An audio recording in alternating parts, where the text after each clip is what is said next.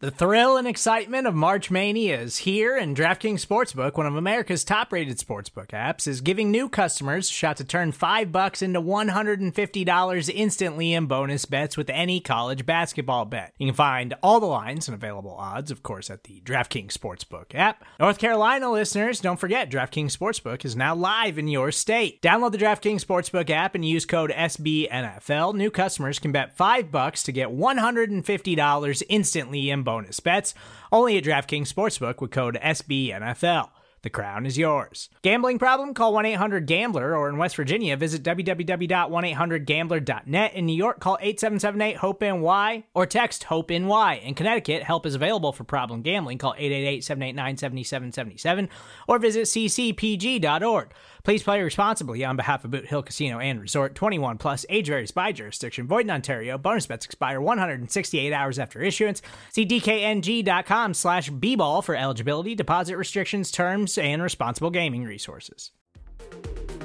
The following segment is from Monday, Football Monday, on the SB Nation NFL Show, where we're discussing your favorite team. Subscribe to the SB Nation NFL Show to make sure you don't miss conversations like this one. Speaking of, though, that bye could eventually belong to the Green Bay Packers. Uh, the Packers now impressively nine and three, beating the Philadelphia Eagles thirty to sixteen. Aaron Rodgers boys uh, reached two notable milestones in this game. He became uh, the first quarterback to throw at least thirty-five touchdowns in five different seasons, breaking a tie that he had with many Hall of Famers. I'm sure Pete, that Patrick Mahomes will one day reach this milestone. Aaron Rodgers Yeah, also reached 400 career touchdowns. Davante Adams caught that 400th one uh, when and gave the ball to him. Davante Adams is a cheat code of sorts. Pete, I want to get your thoughts on Mr. Rodgers and his neighborhood. But before, the big storyline coming out of this game, even though the Packers won, was of course that Carson Wentz was finally, seemingly effectively benched by head coach Doug Pederson. Michael Kist, I know that your week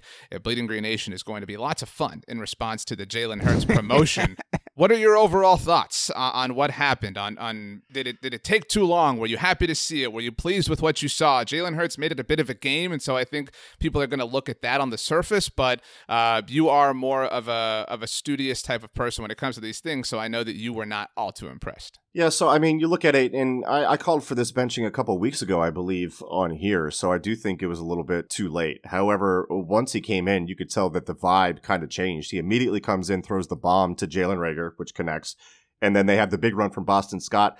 I thought the holding call was terrible, and it just kind of killed the whole momentum there. But like, there was a spark there, and you have to ask the question, you know, why do the Eagles suddenly come alive whenever Carson Wentz is on the bench. This has happened over and over again. And, and reports coming out of Philadelphia is that Carson Wentz is a broken quarterback right now, both physically and mentally. Not physically because he's hurt, but just because his mechanics are a mess, but mentally as well, because people are saying, and the, reports out there saying that the pick of Jalen Hurts really shot his confidence. And like I get it, he's been through a super That's weird fair. yeah, I mean it's it's fair, but at the same time, look at look across the field to Aaron Rodgers. They picked a hmm. quarterback in the first round. What'd you see Right. Aaron Rodgers do this year? Come out scorched earth, have one of his better years in a long time. If you are not mentally strong enough to handle that, then I have serious questions about your ability to be a franchise quarterback. I think that's totally fair. Now Hurts comes in, and I thought he was fine. And again, and I told you this before we started recording. If you're judging Carson Wentz and Jalen Hurts with the same bar, it's unrealistic. You're doing it wrong. Jalen Hurts is a rookie in his first game. Carson Wentz is a five year vet under a big contract. You cannot view them in the same context. Jalen Hurts was okay.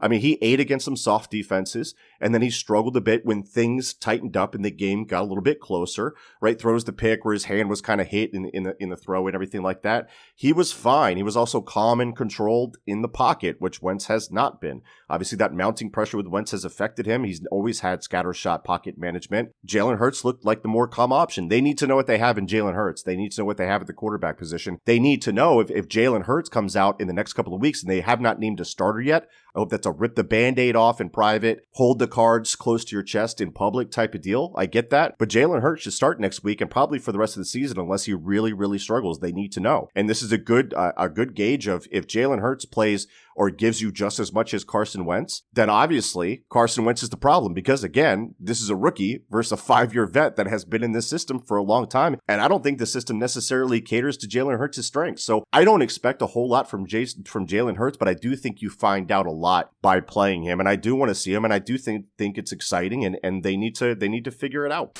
Now, Doug Pederson, to your question, don't be silly here. Never in NFL history has somebody not started the come up of the week Oh. the next week. Ah. Don't be on the wrong side of history here. Jalen Hurts does deserve to be the starter because you know, Carson Wentz, he comes in, right? And it's the hospital room. Unfortunately, your older relatives in there.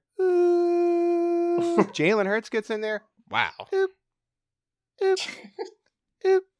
He gives the Eagles life, and you need to see what you have there as you figure out what to do this offseason. This isn't a playoff team. The NFC East is going to either the Giants or my beloved WFT, so we'll see what happens here. Okay, Pete, I have a second question for you. I do want to say I do think that Jalen Hurts, Kist, forgive me for the hyperbole here, presents the biggest wild card throughout the entire NFC playoff picture. Make sure you don't miss our next conversation by subscribing to the SB Nation NFL show wherever you get your podcasts.